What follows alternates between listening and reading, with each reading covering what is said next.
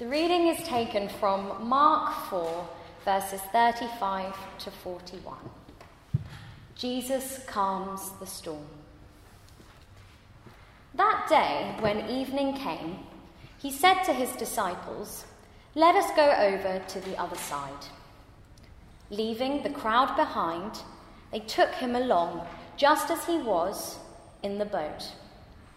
There were also other boats with him. A furious squall came up, and the waves broke over the boat so that it was nearly swamped. Jesus was in the stern, sleeping on a cushion. The disciples woke him and said to him, Teacher, don't you care if we drown? He got up, rebuked the wind, and said to the waves, Quiet, be still. Then the wind died down, and it was completely calm. He said to his disciples, Why are you so afraid? Do you still have no faith? They were terrified and asked each other, Who is this? Even the wind and the waves obey him.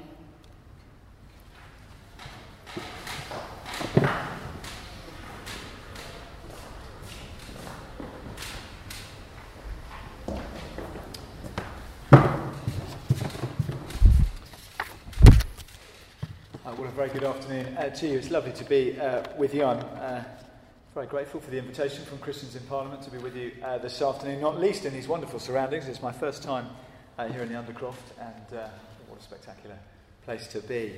Over the next three weeks, as Claire said earlier, we're going to be looking at three encounters with Jesus that we discover here in Mark's Gospel in the New Testament. Each one a demonstration of Jesus' power. And common to all three, we'll find each week, is one question, and it is the question of fear or faith. Uh, I'm going to lead us in a moment of prayer uh, before we turn to this passage. Should we bow our heads and I'll pray? Our loving Father, we thank you that you are a speaking God. You do not leave us to live life in silence or in darkness. And so we pray now that as we come to your living word, we might hear your voice speaking to us and would we find light in the darkness? In Jesus' name we pray. Amen. Uh, well, it is, of course, to, to many uh, a well known story, this uh, Jesus calming the storm. It is a, a must have uh, in any children's Bible. I've read it many times uh, to our children. I have three young children at home. I've read it many times uh, to them, not least from this book, I don't know if you're familiar with this. This is the Teddy Bear Bible, and um, uh, this has been great for reading Bible stories to my children as they've grown up, and indeed for, uh, for one of them, our oldest, stumbling over his first words. Time and again, he insisted that we would go back to that Old Testament classic of David and Gareth. And um, uh, you, you, can imagine he's uh, gradually getting the, the, hang of it, not actually Gareth. But anyway, uh, th- this has been a real sort of favourite in our house. Furry cover, uh, sort of soft and cuddly uh, and very much a children's favourite. But I wonder if for many of us, when we come uh, to Jesus, the teddy bear Bible is how we tend to think of him. Which is to say, we judge the book by its cover. We never really read or encounter what is inside of it. And we are left then with a sort of teddy bear Jesus, soft and cuddly. And of course, a story like uh, this one we've just had read for us of a man telling the sea to calm down. I mean, what are we to make of that? Well, it's a nice bedtime story and somewhat soothing, and any parent will tell you that's useful at bedtime. But this isn't really something to take very seriously. Can I say to you today, that is not the Jesus of Mark's Gospel. There is nothing cuddly about this episode. And that is because we are confronted here with fear. I wonder, what are you afraid of uh, just at the moment? Fear takes many forms. Uh, here in this episode uh, from the New Testament, it's fear of being caught in a storm. That's every sailor's fear. Of course, in the UK at the moment, I guess for many there is fear and uncertainty about the future, uh, about our prospects. Uh, in London, there's been fear on our streets in recent months. Uh, here in Westminster, I, you will understand these things better than me, so forgive my ignorance, but here in Westminster, it seems there is something of a climate of fear creeping into some corners of the political dialogue in recent years. And then at a personal level, of course, we fear, don't we? At the meeting that warns of redundancy or the scan that brings worrying news. Uh, perhaps especially in the world of work, uh, in the uh, the Goldfish Bowl of Westminster, we fear failure. Uh, where I live, not very far from uh, Wimbledon, so sort of all eyes on that part of the world uh, from next week uh, uh, with the tennis championships. Andy Murray, of course, finally last year made it to the summit of the world game, claimed the world number one ranking in the men's game. He said this a few years, though, before making it. He said, It's not the opponent you fear, it's the failure. It was a fear of failure that drove him on and upward. And I guess we fear, don't we, as life goes on, that we may not achieve all that we had hoped. And of course, for all of us, whether we achieve or not, our bodies will fail. And we fear the end. We fear death and what follows it. And so the truth is, faith still has a place. Uh, we line the streets for a funeral cortege, we, we bow our heads in a moment of silence. We offer up a prayer. In the wake of the Grenfell Tower tragedy, people write their prayers on the wall. Faith has a place in our public consciousness. But what is faith? Well, whatever we think about Jesus, and I guess we may be in different places on that today, all of us know what it is to be afraid. We know what it is to feel fear. And so, facing our fears, what place does faith have, and what does Jesus Christ have to offer? Well, if you're new to uh, Christian things, then let me tell you the beauty of Mark's gospel is that we get to see the real Jesus. Uh, you can see it there in verse 36 if you just have a look at the reading. We get to see the real Jesus just as he was. That's the little phrase Mark uses. And with Mark, the eyewitness details make that clear. So we're told there was a crowd, multiple eyewitnesses. There were other boats to verify the storm. This is not a fisherman's tale. We're even told there was a cushion where Jesus was sleeping. And to meet the real Jesus just as he was, uh, we're going to spend just a few moments looking at the three questions that are asked in this passage. Here's the first one it's the question for Jesus Does he care? Mark tells us a furious squall came up, and so Jesus and the disciples are caught in a storm. Uh, now, at this point, it's helpful just to understand the geography here. The Sea of Galilee is 200 metres below sea level, which makes it, it, prone to sudden storms because of the downdrafts that come in. And when the Sea of Galilee gets up, it is rough. About 30 years ago, uh, by the Sea of Galilee, the northwest shore, uh, a boat was found, the remains of, dating back 2,000 years ago, uh, 27 feet long, 8 feet wide, would hold about 15 people. And scholars reckon it's the kind of boat that this was here uh, in Mark chapter 4, which means very simply very limited protection from the elements, pretty exposed. So the disciples are in real danger here. And remember, some of them were fishermen. You know, these are working men with the scars to prove it.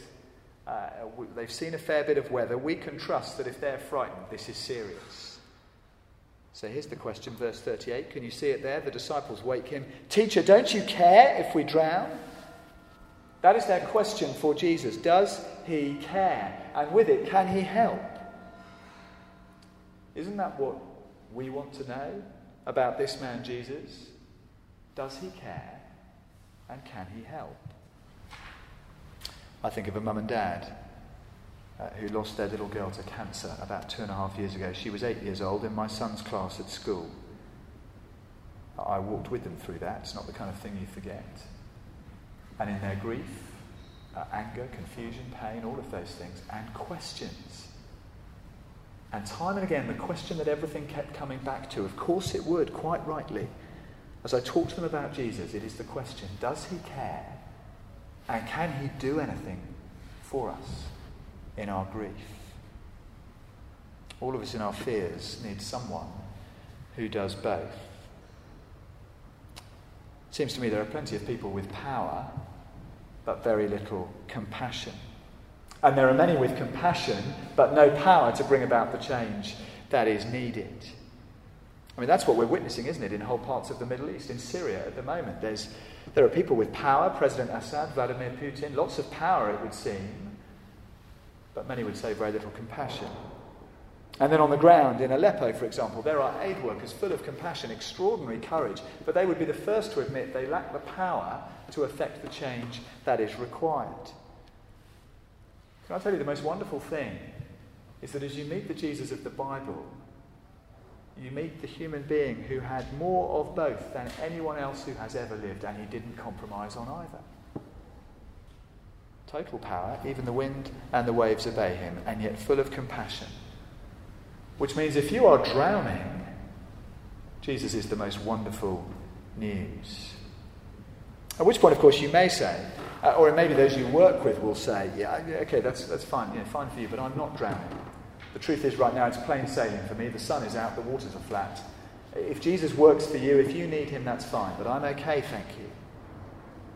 Well, maybe. But the truth is, this isn't actually about our present circumstances.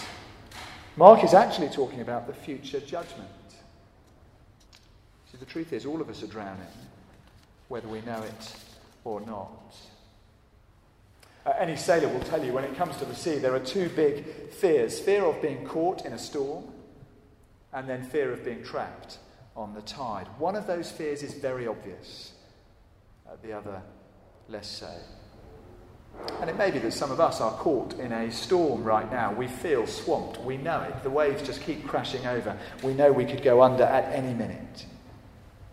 But whether we are in that storm right now or not, for all of us, the tide is coming in. Slowly, the water is rising because day by day, death inches closer.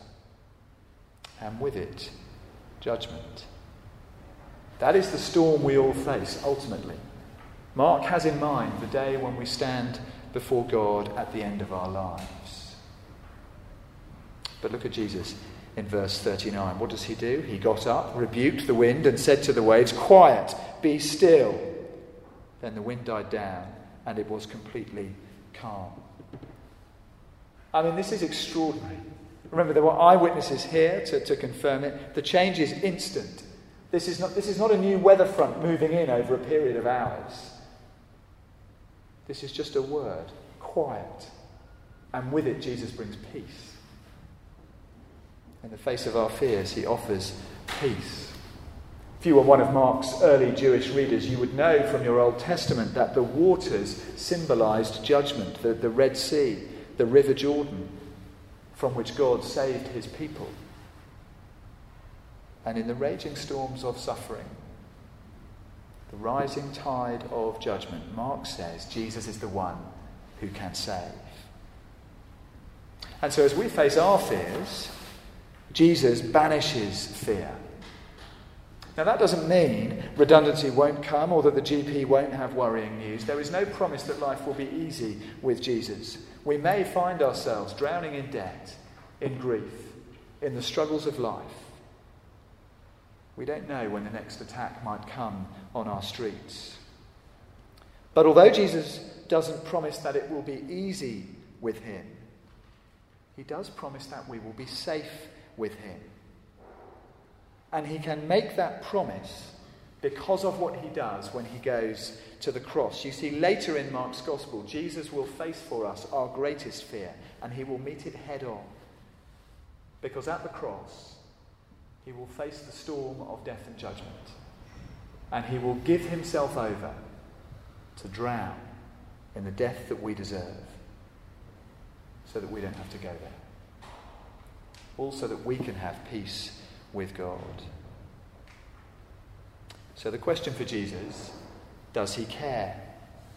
Then the question for the disciples why are they afraid? Jesus has saved them from drowning.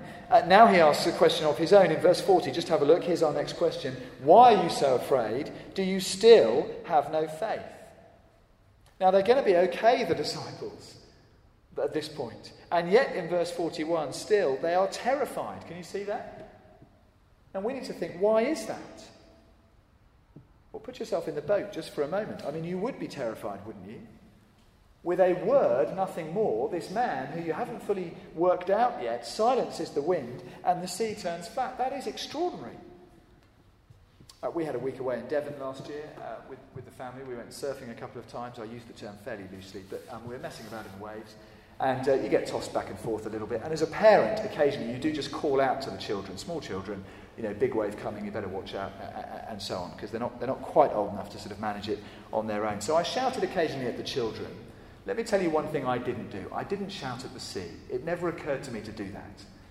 I looked silly enough trying to surf. I wasn't going to now start talking to the waves. But here is a man who does.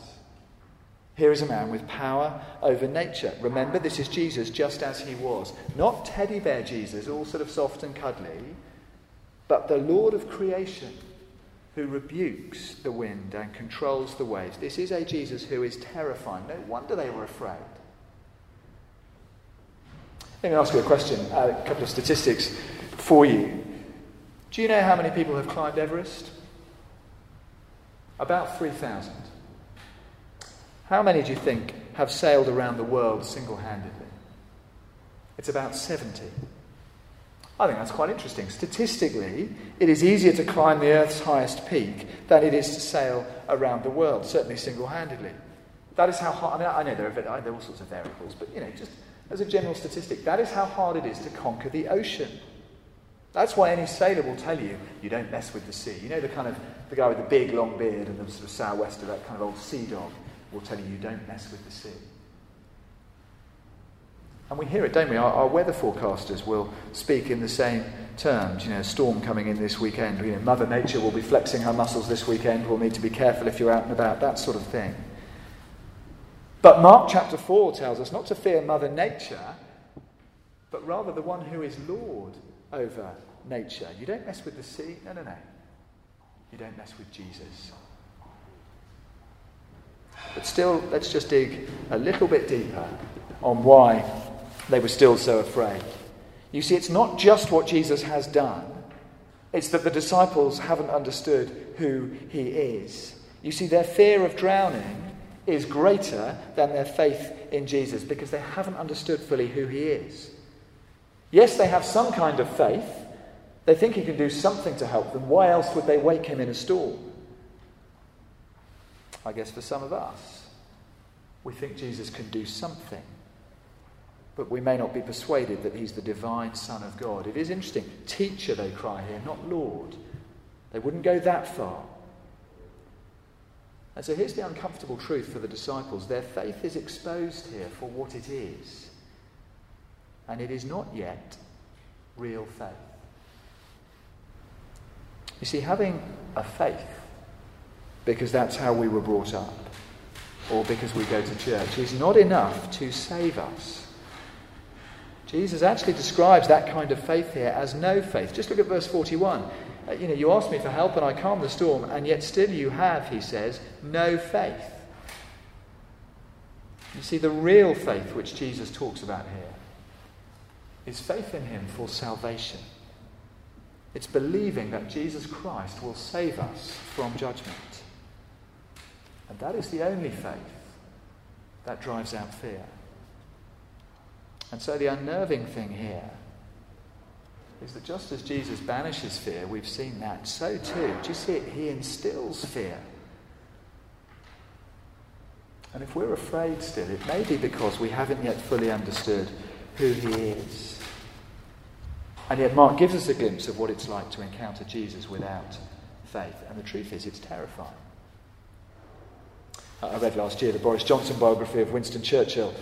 Uh, I thought I, it was a good read. I enjoyed it, full of Churchill sound bites, and um, uh, yeah, lots that I enjoyed. I learnt lots. And it, it, just in one little soundbite, looking ahead to his death, it, it, kind of sort of caught my memory, as it were. Uh, Churchill declared, "I am ready to meet my Maker. Whether my Maker is ready for the great ordeal of meeting me is another question." And you can sort of hear Churchill saying it. Uh, uh you know, quite amusing. Make no mistake, Jesus Christ was ready to meet Winston Churchill.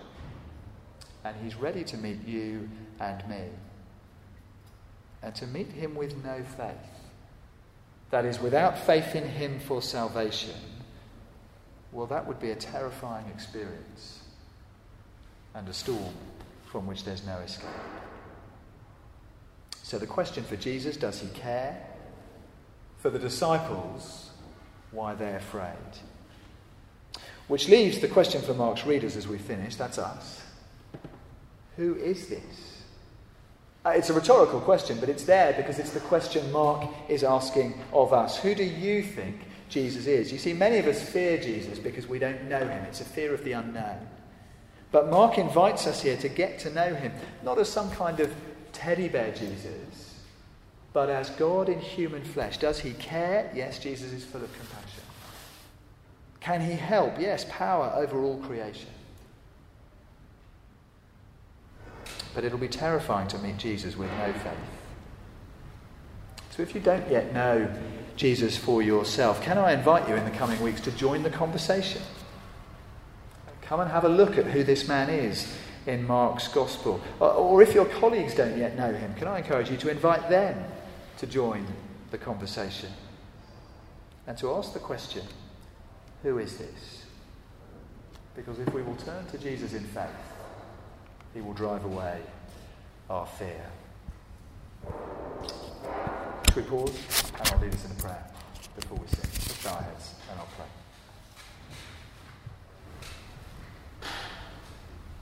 Our loving Father, we thank you for your word to us today. And we thank you that in our fears, the Lord Jesus does care and he can help. And we thank you that as he goes to the cross for us, he drives away our fears. And we pray, Father, please, that you might help us to take steps to better know who he is and to encourage others to do the same. In his name we pray. Amen.